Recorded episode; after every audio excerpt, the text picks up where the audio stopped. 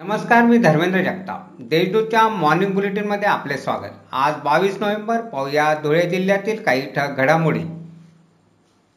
धुळ्यात चोरटे पुन्हा सक्रिय झाले असून शहरातील चितरोडवरील महेश्वर नगरात व्यापाऱ्याचे घर फोडून चोरट्यांनी लाखो रुपयांचा मुद्देमाल तर वलवाडी शिवारातून लाखो रुपये किमतीच्या दोन दुचाकी चोरून नेल्या. या प्रकरणी शहर व देवपूर पोलीस ठाण्यात वेगवेगळे गुन्हे दाखल करण्यात आले आहेत.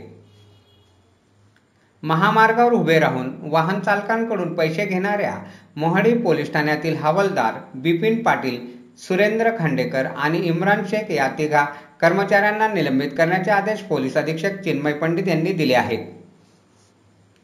कारमधून गायींची चोरी करणारे एका घरात लपून बसल्याची माहिती मिळताच स्थानिक गुन्हा शाखेच्या पथकाने सापळा लावून चौघांच्या मुसक्या आवळल्या. त्यांच्याकडून गाय व कारसह एक लाख दहा हजारांचा मुद्देमाल जप्त करण्यात आला.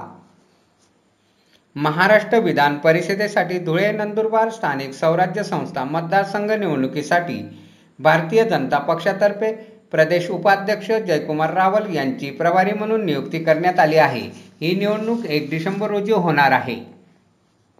जिल्ह्यातील नववी ते बारावीचे वर्ग वसतिगृह आश्रमशाळा तेवीस नोव्हेंबरपासून सुरू करण्यास शासनाने परवानगी दिली आहे. त्यामुळे तब्बल आठ महिन्यानंतर शाळेची घंटा वाजणार आहे. कोरोना महामारीमुळे सूचनांचे पालन शाळा व्यवस्थापनाने करावे असे निर्देश जिल्हा प्रशासनाने दिले आहेत.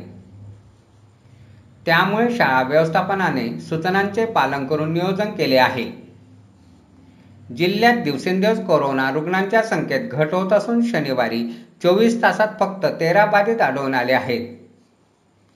जिल्ह्यात बाधितांचा आकडा तेरा हजार सातशे अठ्ठ्याऐंशीवर पोहोचला आहे. रुग्णांची संख्या घटत असली तरी नागरिकांनी काळजी घ्यावी असे आवाहन प्रशासनाने केले आहे.